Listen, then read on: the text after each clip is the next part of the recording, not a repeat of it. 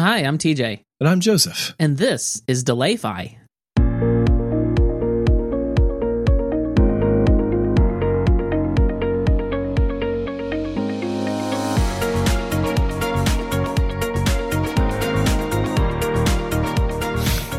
T J, welcome to the new show. DelayFi, yes. It's where we delay recording as long as possible, apparently. Only because of, uh, I mean, in honor of Prime Day. We, you had more shopping to do. You just didn't have time to podcast, right? Oh, yeah, that that that's that's true. That's what it was. Uh, you know, the dog ate my homework. I, I don't know what else. Oh, you you were celebrating your anniversary. That's right. So that was, and we were supposed to, then we were supposed to record last week, and I wasn't feeling well. And then we were supposed to record yesterday, and then you were like, I've got like painting or something to do. So yeah, it's true. Yeah. I had to paint a porch. Here we are, episode thirty-three.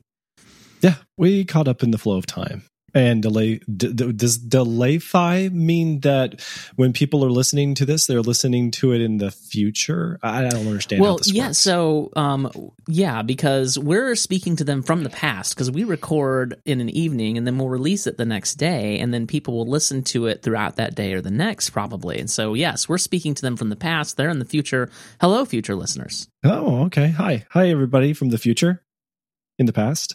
Yeah. It's great, great in the past. Speaking of old topics, I wanted to talk about something that came out in the news a little bit ago. Is this day one? Ago or so? Is this yeah. the first day? Mm-hmm. Yes.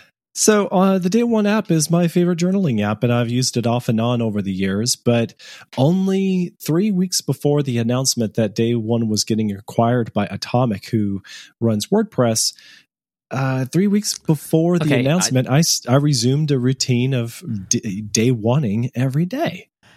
I've never heard anybody say WordPress owner company's name, but I, it looks like Automattic to me, Joe. What did I say? Automattic? Yes. Oh, my bad. I'm sorry. That is another company. I yes. think they I think they sell shoes. Yeah, no, WordPress is WordPress's owners is Automattic. I knew that. Yeah. Automattic with two T's because they're special. Uh, just yes. like Joseph. Well, I think it might be because their founder, Matt Mul- Mullenweg. Hmm, do I have that right? WordPress founder. I'm not a big fan of WordPress. I use other C M Ss, but yeah, Matt Mullenweg. Um, and there's two T's in Matt, so that's right, Automattic. Yes. Ah, yes, yes, yes. Now you understand. That's instant. Yes. How do you feel so, about this? Do you ever use Day One? You know, I um I am not a big fan of WordPress, but that said, I think uh, Matt Mullenweg is a fine person as far, far as I know, um, and a lot of people use and benefit from WordPress, and it does have a place. I think my biggest problem with WordPress is that people use it for all sorts of things they shouldn't be using it for, um, and that's fine. I think they're they're fine. They're fine. It's it's old software, and a lot of my problems also are a lot of the way it's written, but the way it was written was fine back in the day. So all that to say, I don't know that I have a problem specifically with Automattic or them owning the Day One journaling app. Um, now, unfortunately, a lot of times what you see, though, is when, when companies acquire other companies, it's to start synergizing things together. And so you start lose, you start losing things as they integrate their core business into whatever reasons were that they bought the app. I mean, so we see this potentially, we don't know the full story yet, but we see this potentially with Dark Sky and Apple, right? Where, yeah. um, you know, well, we did, we definitely lost some stuff where I, I'm not on Android anymore, so I don't care. But like Dark Sky was a weather app that was on Android, and Apple bought it and immediately pulled it from, from Android. No more oh. Dark Sky for Android. And yeah. now we thought we were probably going to lose the um, A P Is that developers use to to do their weather apps through Dark Sky's A P I. However, Apple has extended it, which makes me think that more weather A P Is based on Dark Sky are coming to iOS in the future. All that aside, my, my I've I've strayed off the main point. The point is that we, I don't. Why would does this? I didn't have time to read this. Um, this is the one link I didn't follow through and click before the show. Did they say why Automattic acquired Day One? Presumably so that there is a really handy app across platform that you can upload your posts to your WordPress dot com websites or to your Tumblr websites, because Automattic also owns Tumblr now. Okay. So if you already wanted to write and blog, you know, you, you could also share pictures easily this way. So, so Mm. So potentially it's sort of like – so I'm, I'm actually reading this link now from nine to five Mac, and um, you know, the WordPress blog says we're excited to welcome day one, blah, blah, blah. When you want to share specific entries or even entire journals with the world, you can expect seamless integrations with both WordPress dot com and Tumblr to do just that. So it sounds a little bit like they're wanting to make it an, an official – are you familiar with MarsEdit? Yes, I thought about that too. Yeah, so they're wanting to do something official there, where MarsEdit will post to WordPress. Uh, but MarsEdit is basically software that you run on your Mac, and then you connect it to your WordPress instance, and you can publish stuff and manage stuff. And and that that connection, I've used MarsEdit for both WordPress and for Expression Engine. I think those are the only two systems I've used it with. It does connect to others. Huh. Um, and it's been years since I've done that, so it may have gotten better. But the, the connections were tenuous and shaky and fragile and could break. Um, and I suppose uh, after Apple or Apple Word um, Automattic wanting to make this an official client of WordPress would have advantages. Um, that said, that wasn't hmm, so that wasn't the idea behind Day One. Is that Day One was no. a private journal, right? So this this doesn't I don't know. There's not a lot. Of, well, the, this, the synergies they're trying to synergize are not going to make much uh, synergiation. the, the word has it on the street from other tech reviewers that Automattic has been decent to anything else that they acquired, so we shouldn't expect them to. To do something, uh, you know, that, that would hurt the experience of the users, like poach the features and then leave Day One out to die in the gutter. Um, I, I that is what I fear. I, I agree with you exactly for the reason that you mentioned, that it, they're changing the purpose of j- the journaling app to be about online blogging to. You know, help those people that are trying to get more page views and stuff. Whereas it used to be your journal was about, you know, your own curation of your thoughts in life. And it was great to have it in a great resource across platform. The other fascinating thing about this is this is a um, an app uh, that is on Mac and iOS, I, iPad presumably. I don't see a picture of iPad here though. And um, the watch. I use it all, I use it on the iPad every day. Okay, so so they have basically they're on Mac platforms, and you would think that WordPress, being a platform agnostic tool that runs on P H P, um, and then they they more recently and in recent years have um, taken the whole concept of WordPress. It still, of course, runs on P H P in the background, but they've abstracted it out where they run the servers, they run the software, and then you create a blog on a server somewhere. And so they abstracted it even further so that it's e- more accessible for more people who are not tech savvy. But the, the the point is that WordPress would want to be platform agnostic. You can word you can run your WordPress blog from Windows, from Linux, from Mac, from iOS, from Android, from wherever. And this app that they've acquired, they're talking about um, that they're talking about integrating with WordPress Day One is an Apple platform app. So does that mean they're going to take that code base and or the ideas of it and port it over to Windows and Linux as well? Or is it going to stay a Mac app only? Like I'm I'm fascinated by what they're thinking here. Yeah, the, I feel the same way. There's so many uh, difficult questions to ask because when you're dealing with something like your journal, I think it is so personal that it is maybe even more important to you than something like your calendar. Hmm. Because you can always you change your calendar platform and schedule things into the future, and the past doesn't matter so much. But your old entries are a curated collection. That's interesting. I don't think of journals as something private per se. Not private, um, I think but of them precious. As... Sure. I think of them as for posterity almost, like yes. You're journaling stuff. And perhaps you, I, I don't journal, so, you know, I don't know. I may have the wrong ideas, but perhaps you will also revisit these, but also like... People, when you think when you hear of journal entries, you're thinking of people in the seventeen hundreds, sixteen hundreds or something writing their journal, and we're we're finding a day in the life of so and so based on what they journaled, you know, and so that's interesting. But but journals can have many different purposes. So on the one hand, I I don't mind the idea that you might want to journal something in public and, and publish it to a WordPress blog. So I, I but I just don't. I'm not quite seeing the crossover here that I think Automattic is seeing. But maybe yeah. they just wanted a good code base, and they realized it that is an that code extraordinarily good code base. Yeah.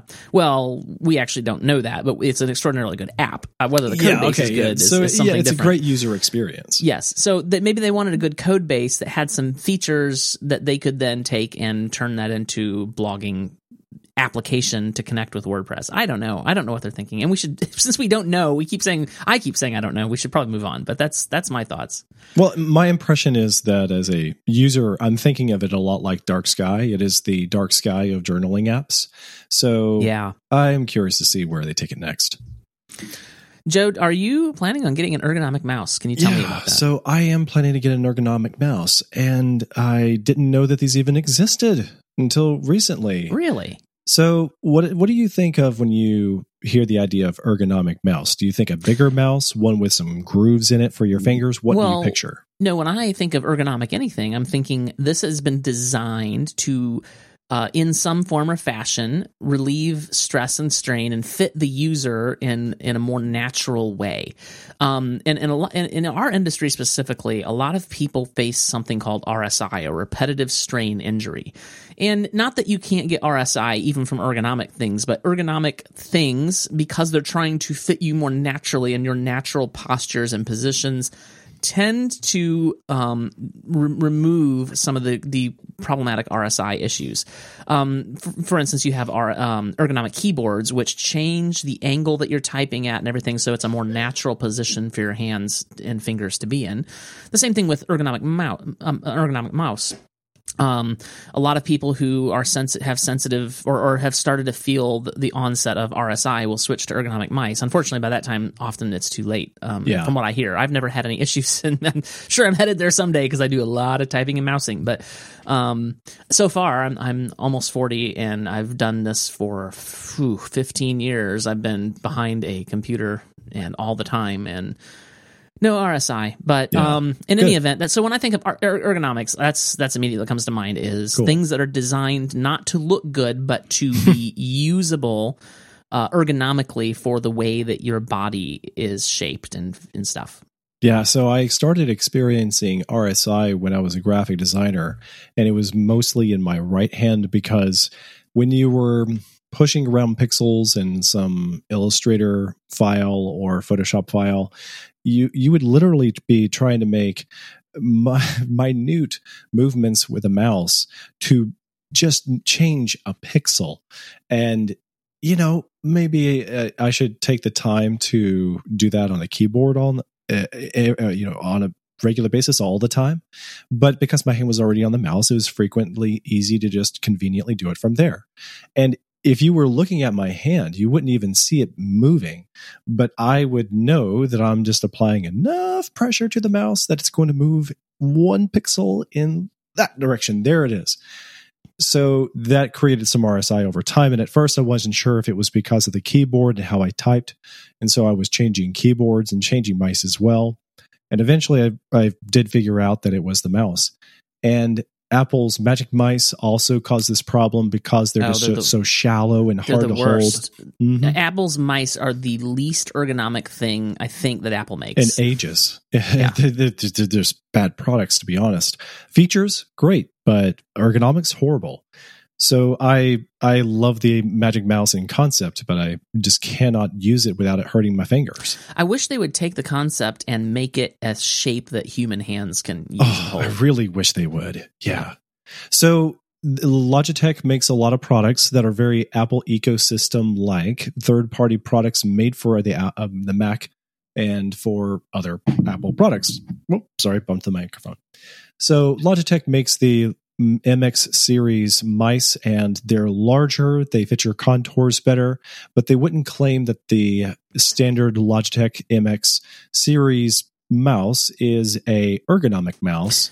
I don't they, know if that's true. I'll have to look that up. I thought that the... Anyway, continue.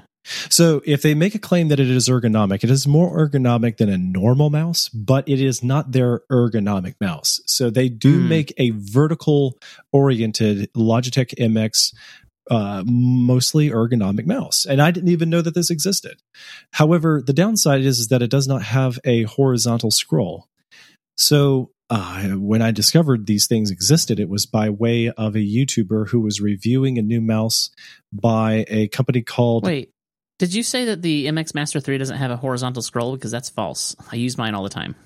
It is the vertical M X Master mouse that doesn't have... Gotcha. The... Okay, now I'm tracking. All right, yeah, sorry. It's a little confusing to say vertical in this context because you might have been thinking that, Joseph, you're talking about the vertical scroll. No, I'm actually talking about the vertical mouse. The vertical mouse. Got it. Got yeah. it. So if you take the if you take your hand and basically rest it on your desk like you're holding a regular mouse, your thumb is sideways. To hold a vertical mouse, your thumb is turned upward to ten o'clock. And then the top of the mouse is in between your thumb and your index finger at roughly twelve o'clock. So that your hand is more or less like in the position you might be holding the steering wheel of your car. Right. So you're never holding it exactly at a ninety degree angle. You're holding it a little catty corner. And you can hold the mouse this way. And those vertical mice are built for this purpose. But I haven't come across one that has vertical and horizontal scrolling until now. Mm. This was the Deluxe Seeker mouse that they uh, kicked off on Kickstarter. So it was well supported, completed the Kickstarter campaign eight weeks ago. They raised uh, one hundred thirty-four thousand dollars out of their seven hundred seventy-two dollars goal or something like that. So they're going to definitely make this mouse, and I hope it does come to their website because I cannot buy in now, and it's not available directly off of their said, their website at this time.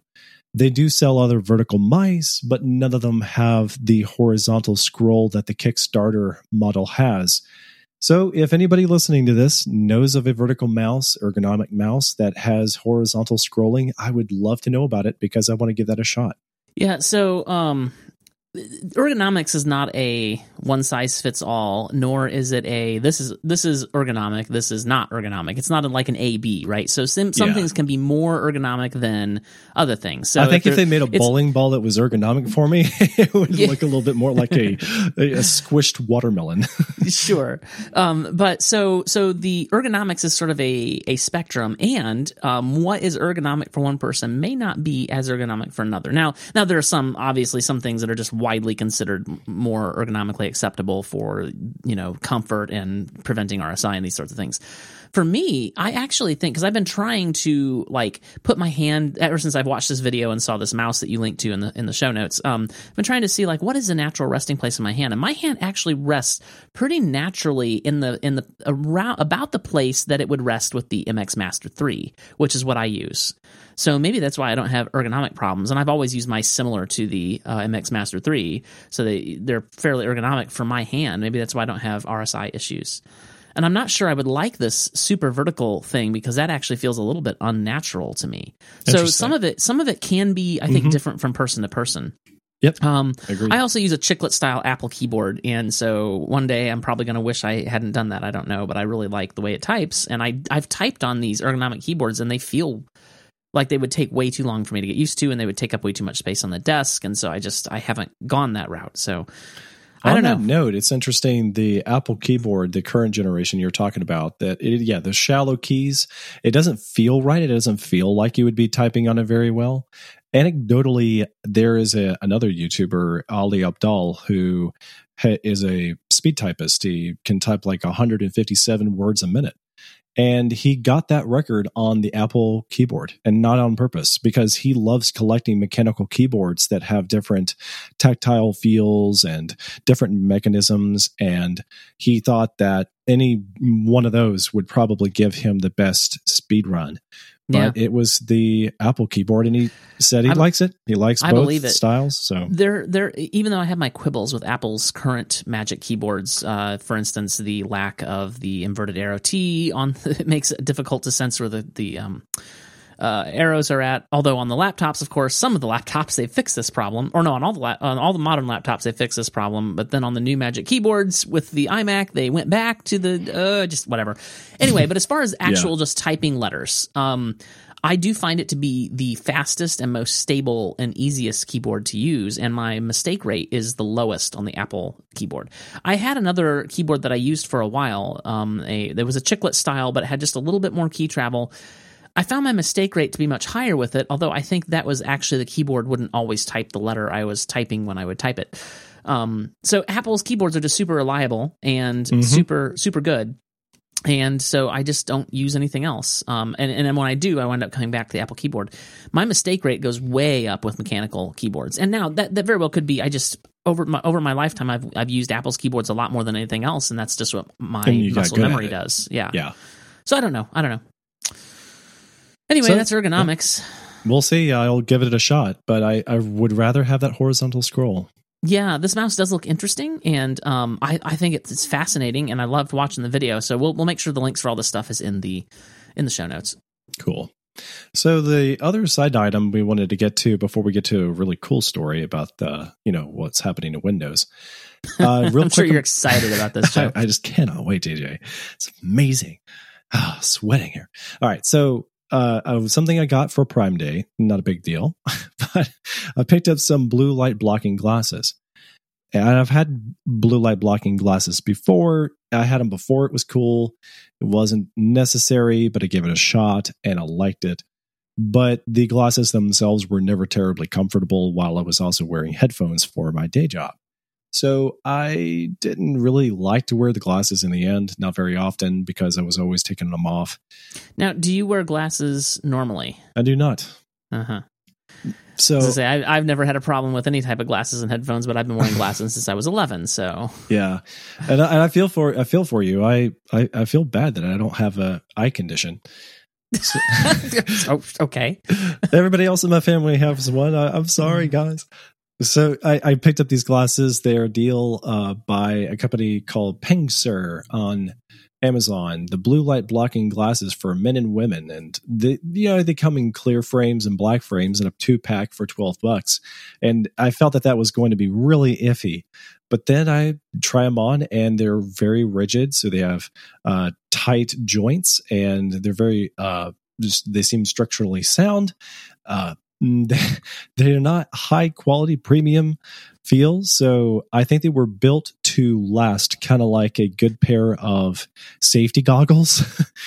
But they don't look cheap, and they don't look like a. Um, they don't look like safety goggles. They look like glasses. So I have left a pair here at my desk at home and one at the office, and nobody is the wiser. I've had two people compliment me for these glasses at the office and thought that they were just regular glasses. They um, they're good, and I can wear headphones like I am right now, T J, and they're very comfortable. So if you're not experienced with these things, what would you expect to see through the lens? I can tell you that what it reminds me of is if you're familiar with an Apple product that has True Tone on the display, and you have that on, how it taints everything so that it feels like the natural shade of white in whatever light you have. It is like that, only it's specifically always having True Tone on to make everything a little bit warm and dilute the blue. So I have at home not a True Tone display connected to my Mac Mini. And with this display, it's beautiful, but I really miss True Tone. So having these glasses on kind of creates that experience again with a device that doesn't support it. Yeah, so the, the difficulty, of course, is that it's not true true tone because true Correct. Tone has a has a sensor that senses what is the light like in the room, right? And how can I adjust to make it look natural which is in this superior. Light? Yes, which is far superior. Um, I I don't know how else to say this other than I'm not a big believer in the science behind all this craze of the blue light blocking glasses. I've I've done a lot of. I, I, there are people in my life who keep recommending them, and of course, I, I recently just ordered glasses. Um. From Zenni Optical. Um, oh, good. I just got my prescription Something updated, new? And I've got okay. new glasses coming. Um, anyway. Um, well, don't knock it till you've tried it. Yeah. That, that, that's the thing is I, I agree that it doesn't sound like it's a necessary thing, but I, I think that I do feel more comfortable and my eyes don't water as much with these glasses. So, so one of the things that... Um, that I had the option to do when I ordered my glasses was get these. I, I'm ordering, uh, we can go into this in a minute. I'm ordering, mm-hmm. I ordered two pairs of glasses, one for my daily wear and one for my computer usage. Um, that's because I'm an old person now. And, uh, you know, I had the option to be like, oh, I could get their blocks, blue light blocks, you know, for my computer glasses. But I didn't want my everyday computer glasses. Like I didn't want to have yeah. not have the option to be like, you know, I just don't want this. And, and again, I think the science is a little iffy behind all this. So um, I'd rather just have clear lenses. So that's that's what I did. But you know, with with you, since you're not wearing prescription lenses to correct the refraction of light coming into your right. eyeball, it, right. you can take them off at any time. And mm-hmm. and for me, if if they are my glasses and I have to. I don't have to, but I need well, I need them to drive and other things. Um, well, then that's that's a problem. so I, I didn't. So so uh, you may be right about the concept that there there isn't scientific fact that proves that this is like better for your eyes. It's really difficult to come up with evidence for uh, something affecting your health over decades of your life. So it's really hard to say whether or not wearing glasses. Uh, blue light blockers uh, for the next forty years are going to improve the quality of my eyesight when I'm in my seventies. Um, yeah, I, that, I, I, th- yeah. I think not. Now, now, that being said, though, the immediate benefit that I have today is not necessarily just a, a like a health concern, but I do appreciate that, you know, if you're if your monitor does not support True Tone, yeah. it does make everything cast a little bit blue, even if it's supposed to be white. It's just the strongest light that is coming out of your monitor most of the time, if it's a halfway decent monitor even. So everything just has a, it's a little bit tinted blue. And with the blue blockers, it's not like I can't see blue on my screen. I, I see blue links on my screen right now. Sure. It's just, it's neutralizing the whites so that they look a little bit more, uh, more or less like there's no blue to them.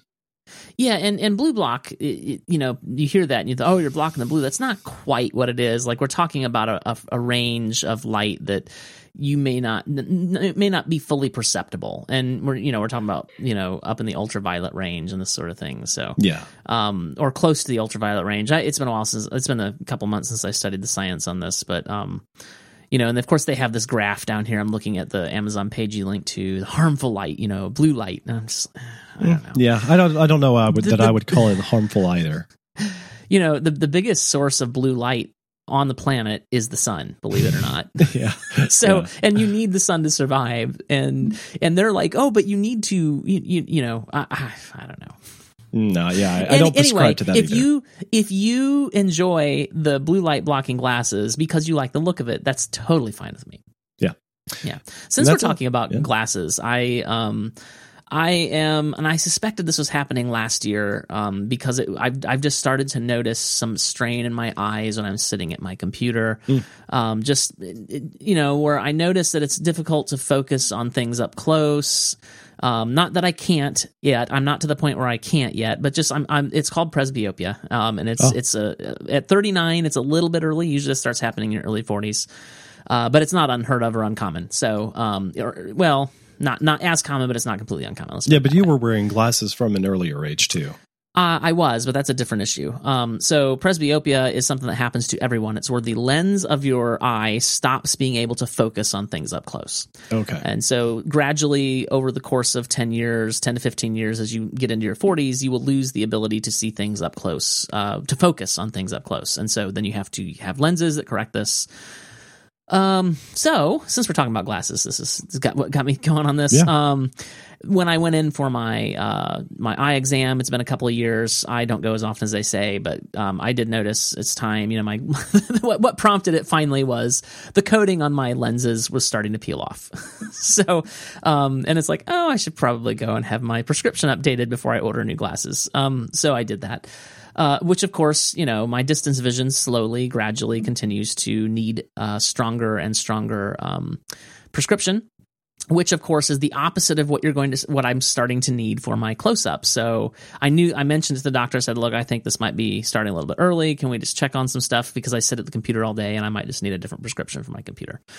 And that's exactly what's going on. Um, as my uh, distance vision glasses have increased in power, I'm needing a decrease in power for my close-up stuff. So, okay. So that's what I'm doing. I am, uh, you know, of course, this is bifocal stage, um, and um, I actually do have a pair of those coming because uh, for other reasons. But I have a separate pair that it would be annoying to have to raise up your head to look at your computer screen through your bifocals. So I have a pair of glasses that is just for computer work. Okay. Coming. Yeah. So I have a question for you. On your iPhone, do you bother to change the text size? I am not going to be one of those people, no. Okay. Okay. So just so you're aware, just so you're aware. I'm aware I, of it. Okay. Uh, well, I don't know if the listeners are, so I'm going to, I'm going to make sure they're aware, because I'm sure they're not. Uh, so uh, just a couple of weeks ago, I was using a note-taking app on my iPad. It was uh, Craft, and then I was hopping over to Day One, and then I was in Fantastical. And where I like to sit the iPad, the eleven-inch model on my lap, it did feel like all of the text on the screen was a bit small at that distance. If I was holding the iPad up like I was reading a book, it probably would have been just fine.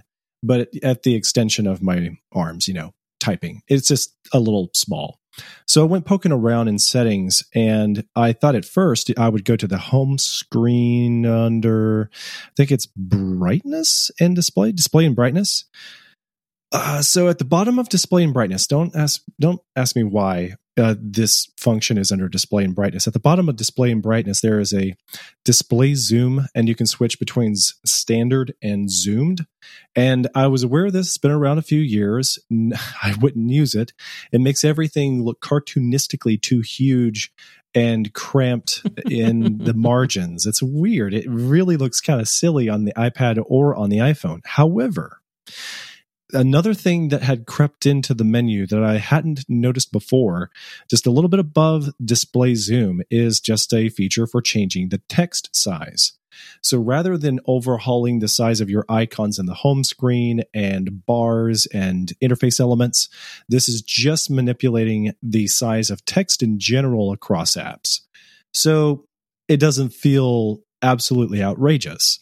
And with a slider, you can choose in here, and you can immediately see on the slider the size of text going up in uh, uh, or smaller uh, based on a sample. And that says at the top, apps that support dynamic type will adjust to your preferred reading size below.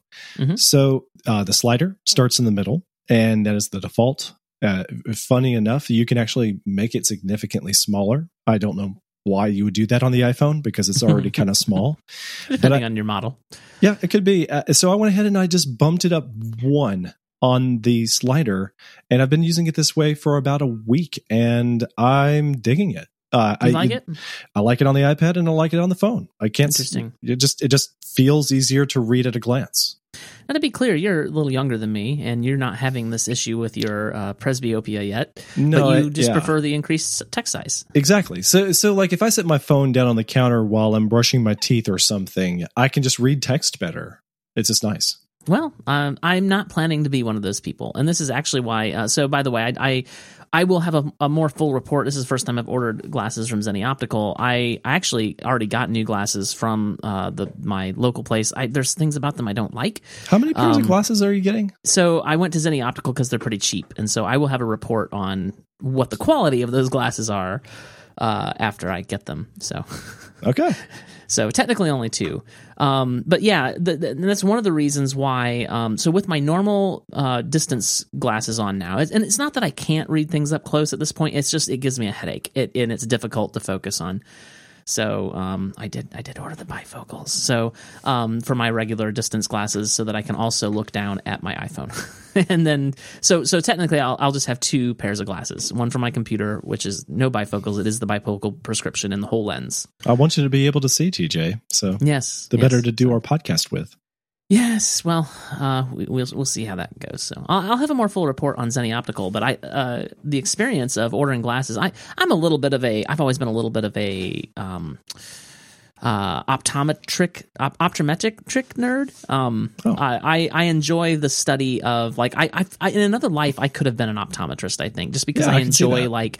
The combination, like learning about how different lenses refract the light differently for different, what's called refractive error. I'm going to nerd out on you about eyes and glasses here. It's called, what I have is called refractive error. It's like hi-fi, high fidelity, but for your eyes. Yes, exactly. A hi-fi, hi-fi eyes. That's right. So I have a refractive error in both eyes, and in my left eye, I have both a refractive error and an astigmatism, which means that my cornea is shaped a little bit like a football, and so the light does not hit my retinas correctly. And lenses of uh, certain, you know, diopter and uh, axis um, re- re- change the direction of the light as it enters my eyes, and it makes it possible for me to see much more clearly. I've always been interested in that sort of thing. So um, oh, okay. Anyway, yeah. Fascinating. Now, you want to tell me all about Windows eleven? I don't have a lot to say here. I don't know whether this is, quote, a main topic or not, but I, I thought it was worth talking about. I I am not into Windows enough to have watched the whole video, but I, I skimmed around and I read a um, uh, a, a kind of a, a, an overview of the features that Windows eleven is going to have. And uh, in addition, then I watched, uh, which I'll link in the show notes, um, Uh, M K B H D's reaction to Windows eleven. Yeah. Uh, surprise, surprise. He's actually like, I kind of like Windows, you know, I only really only use Mac stuff because, you know, iPhone and stuff. So, um, you know, uh, he's not, he's sort of a more of a, we're Mac nerds. He's more of a general tech nerd, right? Yeah. Generalist. Uh, but anyway, so I'll, I recommend his video for a good kind of overview of Windows eleven, but definitely some cool things happening here. And I think this is a, um, more of a march toward a a Windows that is starting to become unfettered from the past. They're they're starting to do what they should have done a long time ago, which is stop supporting every single thing that has ever been and ever will be, and be more like, you know, um, we need to leave some of this behind so we can move Windows forward. So I a few think that's years cool. ago, that was the reason why I was uninterested in bothering with P C, because I felt like it was stuck in the past. Yeah, and I mean, they've been making this march with Windows ten too, but now they're getting a little more aggressive. And and I actually really like some of the design decisions that they've made yeah. in Windows eleven. Yeah. I think that it's very cool. It it actually they they're carving out some new ground that isn't, you know, where um not so much in Windows ten, but you know, Windows Windows Vista, Windows seven, Uh, even to some extent Windows eight, although it was a change in design direction, but it still felt like Windows wanted to have some of that Mac flavor, you know.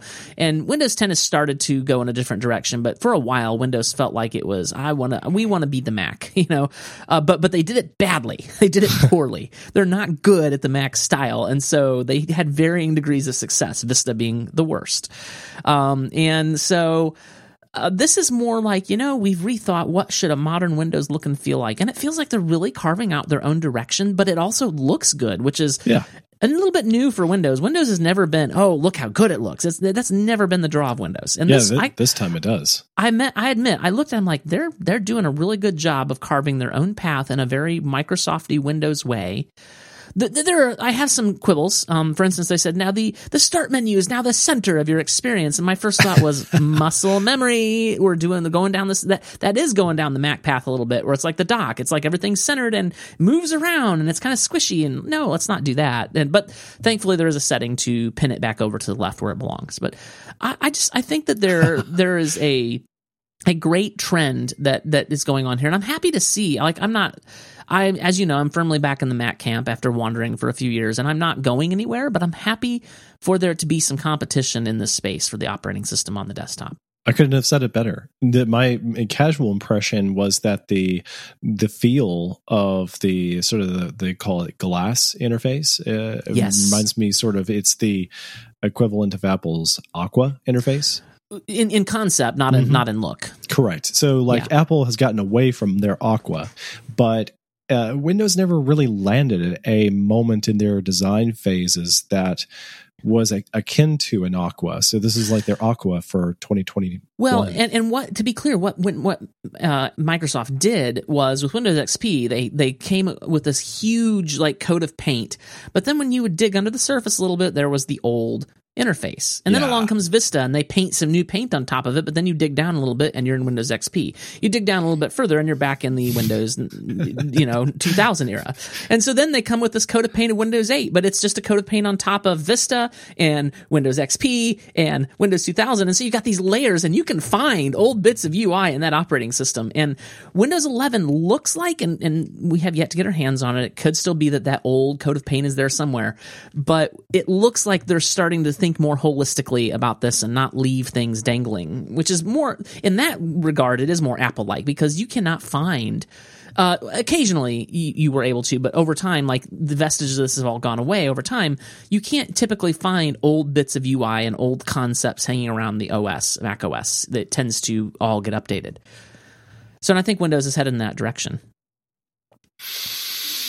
Hmm. Well, you know, the interface is so pretty that honestly, I want to give it a try, but I don't have access to a P C. Well, yes, I, I agree. Um, and I do have access to a P C, and I will almost certainly be installing Windows eleven. That is if my P C will support it. They're getting so aggressive on the specs, um, I may not have all the necessary hardware because you have to have some sort of uh, security module. It's unclear to me whether my logic board, my motherboard, sorry, I'm P C land, my motherboard has this module, this security module. I don't know if it does, so I may not be able to install it. We'll see. But I am very interested to try it out. I'm even more interested to learn more about the technical underpinnings underpinnings of Windows eleven. Is it still uh, an N T-based kernel? I'm sure it is, but have they? What are they, what are they doing there? Are they thinking about the file system? Because the file system stuff, and we need John Syracuse's ding bell. Um, ding. Ding, yeah. But um, the file system, they sort of did this leapfrog where when N T F S came out, it was a much superior file system to what Mac had. And then, you know, Apple came out with macOS at uh, their, their H F S Plus, and it was, you know, on par. And then, of course, you know, N T F S just continues to be the file system that, that Windows uses, and Apple's come out with a much better file system with A P F S. So it's interesting. I'm just interested in these technical details, like what, and I know a lot of the changes in Windows eleven are going to be technical, so I'm just curious to learn more. And one of the one of the interesting thing that's happened in tech is all of the operating systems have, have converged on this POSIX style, you know, POSIX compatible uh, Unix-y um, type system. All of them except for Windows, which is still a kernel that Microsoft built. So, you know, I don't know. I'm interested to see how and why, how, the how and the why of Windows eleven. I'm looking forward to it. Not as much as Monterey, but it does look enticing. Well, let's see. The interesting thing about Monterey is it doesn't look like there's any visual changes in Monterey. Hardly, yeah. Yeah. Except for that wallpaper, it looks really good. Well, but I mean, the, I mean the interface. The interface looks identical to Big Sur. Now, maybe that'll change, but it's unlikely. Usually, interface changes are announced at W W D C, so. Right. That's fine. I, I don't need for the interface to change with every update. I, I fact, felt like I they did a really good to. job with that with Big Sur, so yeah, we don't yeah. need it again right now. Yeah, I have some quibbles. I I, I oh, hope yeah? they would refine some of the pop-up dialogues. I, I really hate them in Big Sur. I have not gotten used to them. I despise them more every day. The the verticalized dialogue pop-ups, I'm not a big fan. So verticalized, you mean the ones that are center on screen for like, you have an error, this app has crashed, you need to give permissions. Those kind of messages? Yes. Um, mm-hmm. I'm trying to see if I can get one to come up, but I, I don't, off the top of my head, can't bring one up. But it's it's anything that is a popover, kind of a, a you cannot continue interacting with this app until you click a button, that kind of dialogue. Um, and I just, I, I prefer them on Catalina and previous. I do not like Big Sur style. Anyway, that's all nerdy, nerdy details. I think Windows eleven looks really good from what they showed us of Windows eleven. Oh, oh, and I wanted to mention what they're doing with app groupings is far superior to what Apple's full screen implementations are. Far, far superior. Um, and and I, I really wish that Apple would just take a leaf out of what Windows is doing here out of their page. Um, did, did you see the video? Do you know what I'm talking about? No. Let me um, – I, well, I retweeted – Well, I saw M K B H Ds, but what do you mean by leafing? Uh, oh, no, take a leaf out of the out of Microsoft's page. I didn't mean ah, leafing. Okay. Um, okay, here is something that I retweeted. Copy link to tweet, and I'll put it in our chat robot, and I will also drop it in the show outline here so that um, I can put it in the show notes later. Um, so you can kind of see uh, if you click through um, to look at the app grouping. So what's going on here, if you look if oh, you're looking at this yes. screenshot, is if you hover over the maximize button, you can also immediately go into different layouts. Now, there's more that I want to see happen here, but this is a great start. It's um, good, yeah. So so you can you can and, and what happens is when you group apps together like this, they stay together. So when you go back to them in the taskbar, it brings them all up together. So this is similar in concept to what Apple is doing, but in implementation, it is so much better because now they behave as a single unit that can still be moved around or or hidden so you can get back to the desktop and pop back up, and it remembers your layout basically. Whereas the, the whole full screen thing in macOS feels so clunky and hard to use, and this looks unclunky and easy to use. It does look really good. I hardly use the one on the Mac, and I'm accustomed to using like the third-party utility, the uh, Moom. But if I weren't using Moom today, I would really prefer if Apple just implemented things like this. Right, and well, what you don't get with Moom or with any utility that I'm aware of on macOS is the grouping, right? So that when you come back to an app that you've laid out with Moom or anything else, You, you may bring that one app to the fore, but it doesn't bring the other apps to the fore, and you have to individually yeah. bring those up as well. Yeah. And this keeps those apps, once you go into this mode, grouped together. They're easily broken apart, but you group them together into this layout that you have, and they stay together. It's so really slick. Tell me, what's a app grouping that you like to use? Are you putting it together for particular tasks throughout your workday, or yeah, it just depends. It mm-hmm. just depends. Like when I, and this is where I want to see this concept go further. So right now you can only tile things. What I want is to say, I want to overlap these two windows and keep them grouped together. Right. Oh. So, so for instance, I will often have, uh, for my day job, P H P, P H P Storm mostly maximized, but I'll have a sliver to the right where I can get to an app behind it. Uh, often that's Sublime Merge, my Git, um, thing, or maybe, or often also too, it can be my uh, terminal window. And I want those to stay kind of together so that if I bring P H P Storm to the front, um, the terminal or Sublime Merge or whatever it is I have there is right behind it, so I can click it and it bring it up to the front. But if I have an app that has interceded itself between the windows, I can no longer do that, right? I, maybe I've opened Safari, and then I go back to P H P Storm, and now Safari is right behind it. And so when I click on that sliver to the right, I can't get to it. So you see what I'm saying? I want there to be a concept of arranging windows in an overlapping pattern and keeping them together. And so far, neither Windows nor macOS has that. Yeah, that makes sense. Well, cool. All the more power to you if you can get that feature someday. I would like to, yes. I really do love to arrange my windows, use mission control. Uh, I fire up things with the keyboard, so I have mapped a lot of window arrangement to holding down the control key and pressing Q, W, E, A, S, D, Z, X, and C. Yeah. And uh, that gives me nine different window arrangement options. Uh, for example, I even uh, sort of scale and center the email window if I'm using the Spark Mail app for uh, an email I'm writing.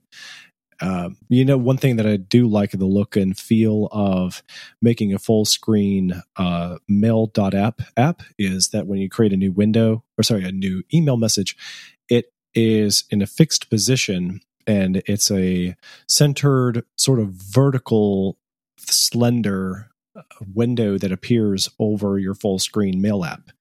I just kind of imitate that for the Spark Mail app because my brain registers this. You're in you're in an email writing mode now. Like mm. it, it's at the right frame of mind. Silly, but it just clicks for me. Yeah, I when I'm composing an email, I I'll move that window all over the place as I reference things. So interesting. Yes, yeah, yeah. I can't do that. My brain just breaks. Yeah, interesting. I, I don't have to have a particular place that my compose window is in. Okay. Uh. Yeah, so I'm really I, – I think one of the things that frustrates me and, and that Windows is taking seriously and that I don't think Apple is is um, these window management features um, in two thousand twenty-one uh, should be basic. They should be something that our operating system vendors are thinking about and Windows is starting to think about, and Apple really, as far as I can tell, is not. They're like, here, here's some windows, and I don't mean Windows the operating system. I mean Windows the concept. Here's some windows, and you can do what you want with them and have fun. It's like, yeah, cool, I enjoy that. I enjoy a windowed operating system more than I enjoy iPadOS, for instance. But can you can you think about some features to help manage those some more? Why are we having to put these hacks on top of the operating system? To, to why are you having to do, you know, yeah. Q, W, E, R, T, Y, you know, S, D, A, whatever. Like, and those are great, like, but that should be built into the operating system. And instead we're having to put these hacks on top of the operating system that, that tend to break. I, I use a, a window management application that works about ninety percent of the time, and sometimes it doesn't do what I want it to do because it's not built in the operating system. The operating system's overriding it, you know? So I just, I, I'm frustrated specifically with Apple and their lack of attention to some of these things. I get it. I feel, I feel your pain. I've been, I mean, like, I kind of gotten tired of trying to manipulate it because they just do not make a whole lot of headway in this regard. Yeah. Yeah, I agree. And and even the tools that I'm using, I don't know if you feel this way about the tools that you use. I, I don't like Moom personally, but I, I use um oh what's a Mosaic. I use Mosaic. Oh. And it's not perfect, but it does mostly what I want it to do, except when for some reason it conflicts with what the operating system is trying to do. But um I I just I I I, I had a point I was going to make. Do you remember what it was, Joe? Can you read my mind? What did you say right before that? I was saying that they have not made a lot of headway in recent years on the mm. Mac. Mission control, you know, it's just not a lot of difference. Yeah. Yeah, I don't know. I Oh, um, oh there is one kind of clever thing you can do with a keyboard is if you're in the Finder, and I think this also works in Safari. Let me check. Yeah. Okay, so Picture a moment where you've created a handful of different windows inadvertently doing things in the Finder. There is, under the window uh, uh, drop down on the menu bar, so for Safari and Finder, under window, there is a merge all windows command. So you could assign a keyboard shortcut to merge all windows, and that is really handy because I always end up with more Finder windows open by accident than I intended to use. Interesting. So just, I always yeah. know exactly how many Finder windows I have open, Joe. I always get it back to that place, but uh, it, it, whether it's, you know... The, how are you getting open Finder windows that you don't mean to open? Um, let me think here. It could be... I'm downloading things and one of the browsers I'm unaware of, maybe Chrome, automatically opens up a Finder window with here's your new file. I don't know. Hmm. And then my yeah, other I mean, browser if I, if, isn't. If I, yeah, if I open up a new Finder window, I immediately, if something opens a Finder window on my behalf, I immediately close it or I move it to a tab. Like that's just immediate. It's just like a, oh my gosh, I did not tell you to open a window. Get where you go. Yeah. get get where you belong. I don't, you, I don't, you are not wanted here. So how do you use Mosaic? Are you using it with keyboard commands? No. So um, what I have is I have defined, and it has a whole bunch of built-in layouts that I immediately delete, and I have defined um, uh, so um, when I hold down, when I start to move a window and I hold down the Option key, then up at the top of the screen appears a bar with my one, two, three, four, five, six possible layouts. One layout is full screen. Another way at layout, the next one I call large left. The next one I call large right. And those are basically the arrangement that I just mentioned where I have something that's mostly full screen or mostly maximized, except I have a sliver to the right where I, I want to be able to click to get to the app under it. Um, and then the sliver to the left is large right. And then center basically centers my window and leaves a fair portion on either side of the window, but it cent- maximizes it vertically in the middle of the screen. And then I have one called center small, which leaves space all around. Um, and then I'll often, even though it's centered, I might get it to that size and then move it around a little bit. Uh, and then I have a left and a right so that I can tile things. Like I can have two apps exactly halfway, you know, exactly half of the screen side by side. Oh, okay. So that's that's how I manage my windows. And I don't – like I certainly will if I need to resize a window, but my first stop is to hit one of my predefined layouts and then maybe move it around. Yeah.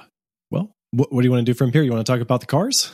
Yeah, so we're almost out of time, uh, so I think I'll just pare this down to the one thing I mm-hmm. really wanted to complain about with cars. Okay. um, so recently, I purchased a new-to-us minivan to replace our older, aging minivan. Uh, this is a two thousand thirteen model, and it came with what I call the super key. It's this big, huge freaking key fob. It does not have a piece of metal sticking out of it. It's just all electronic. And it also, you can click buttons, and it opens doors and locks doors and all these things. And it, so it's this huge freaking key fob. I kind of hate it.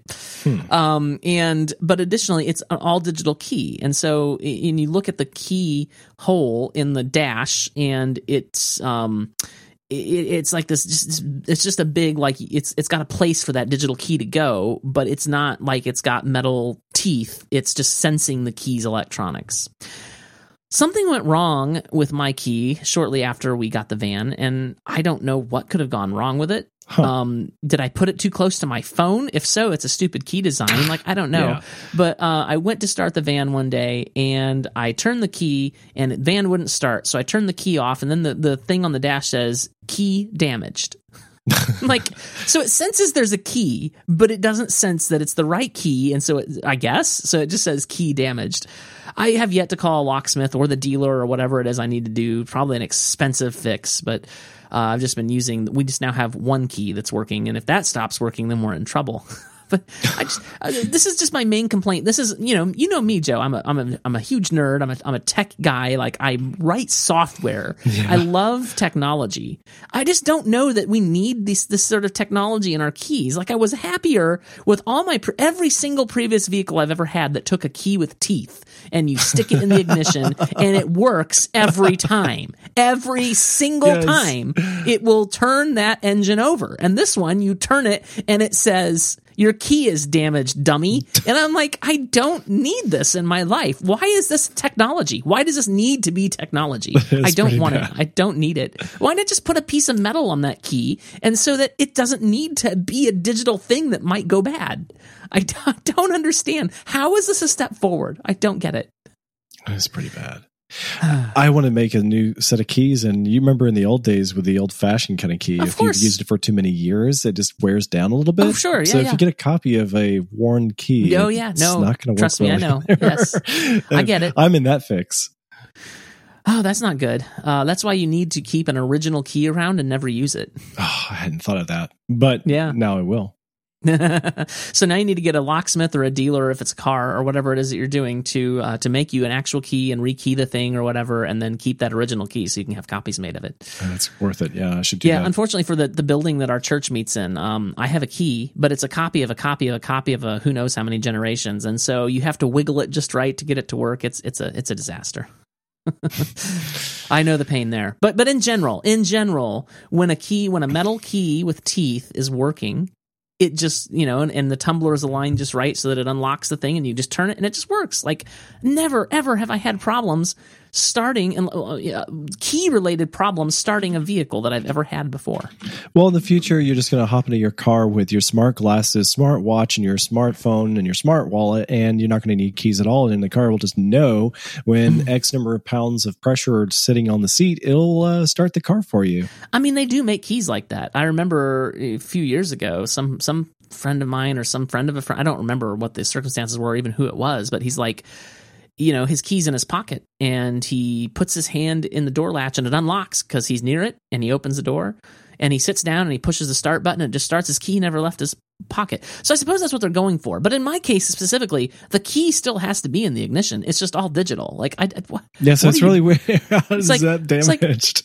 What are you What are you doing, Chrysler? Why? Yeah, Why? I did, yeah, I didn't stick a piece of toast into the key socket. It's a real key, guys. It's your key. Yeah, so I'm probably going to have to go to the Chrysler dealership and say, please fix my key for five hundred dollars or whatever it is you charge to digitally, or, or give me a new one, probably, more than likely. Mm. There's probably something. But again, like, the, my, the first question my wife asked was like, because, you know, we're used to credit cards being finicky if you get near the iPhone mini, and we've messed up a few credit cards that way before we learned our lesson. And so it's like, so is it um is it too close to the magnet in your phone? Did that something like that mess it up? I'm like, it, it, if it did, like, that's the stupidest design I've ever heard of. Like, if you can't, if it, a key needs to be somewhat rugged, right? Because it's going to be in your pocket. You toss keys around, like, I don't know. You drop keys, like, it, it, and if dropping a key, look, my um my the key to my car. It's it's an actual physical key, but then they're also separately, there's a smaller key fob that will lock and unlock the doors. I've dropped that thing three hundred fifty times, and it still works. And in fact, it even came apart once, and I just pushed it back together, and it snapped back into place, and it just still continues to work. So something here is not as rugged as my Mazda car from two thousand three. So... Uh, yeah, yeah, yeah. That's really all. I, I, I know I put hi-fi car lifestyle here, but and I was going to talk about some other things with cars, but like really, that's I wanted to complain about digital keys. Well, yeah, there's always room to talk more about cars in the future. I'll let I'm you do sure. that, T J. Okay. Well, that's it for this week. Um, mm-hmm. We're going to stop nerding out about things. If if you would like to uh, find the show notes for this episode, they're going to be at nightowl.fm slash hi-fi slash 33. Or if you have any podcast app except apparently Apple's, uh, you can get the show notes right in the um, – you can get the show notes right in your app. I don't know if you heard this, Joe. Sorry, I was trying to wrap up the show. But um, yeah. since Apple did all their podcast rejiggering, their show notes have quit displaying H T M L. So um, you can't click links and stuff like – So use use Overcast, use uh, Pocket Cast, use something good. Don't use Apple's podcast. Uh, yes, friends don't do. Let friends use Podcast. So anyway, that's how you can get the show notes for this episode. Joe, you are on another show. Why don't you tell us about that? Yeah, the other show is called Equinox, and it's a science show with a scientist on the show with me, Doctor Rob Carter, and we love to discuss any kind of interesting science topic that occurs to him. He is just a student for life of all sciences, and he yeah. is a geneticist, a marine biologist by trade, and he, uh, yeah, so we just talked about Starlight and Deep uh, Space, uh, mm. Long Age View of the Universe for this week's episode, and it'll be coming out sometime Wednesday. Yeah, Joe, no, nobody's too. paying me to say this, but I love Equinox. It is like, it goes to the top of my queue when it comes out. Oh, so. Thanks. Sweet. Yeah. Yeah, I love, I love, uh, it's it's not you, it's Doctor Carter. Totally. Okay, okay, okay. I feel the same way. No, it, it really is fascinating to, to get a peek into his mind. Like, he's truly, uh, truly, uh, just check it out. Go to go to night owl dot f m and check out Equinox as well. I truly enjoy it. That's it for this week. I hope you catch us next week when we're going to be talking about who knows what. Actually, it'll be in two weeks, but I don't know what we're going to be talking about yet, but it's sure to be fun, and we'll talk to you later.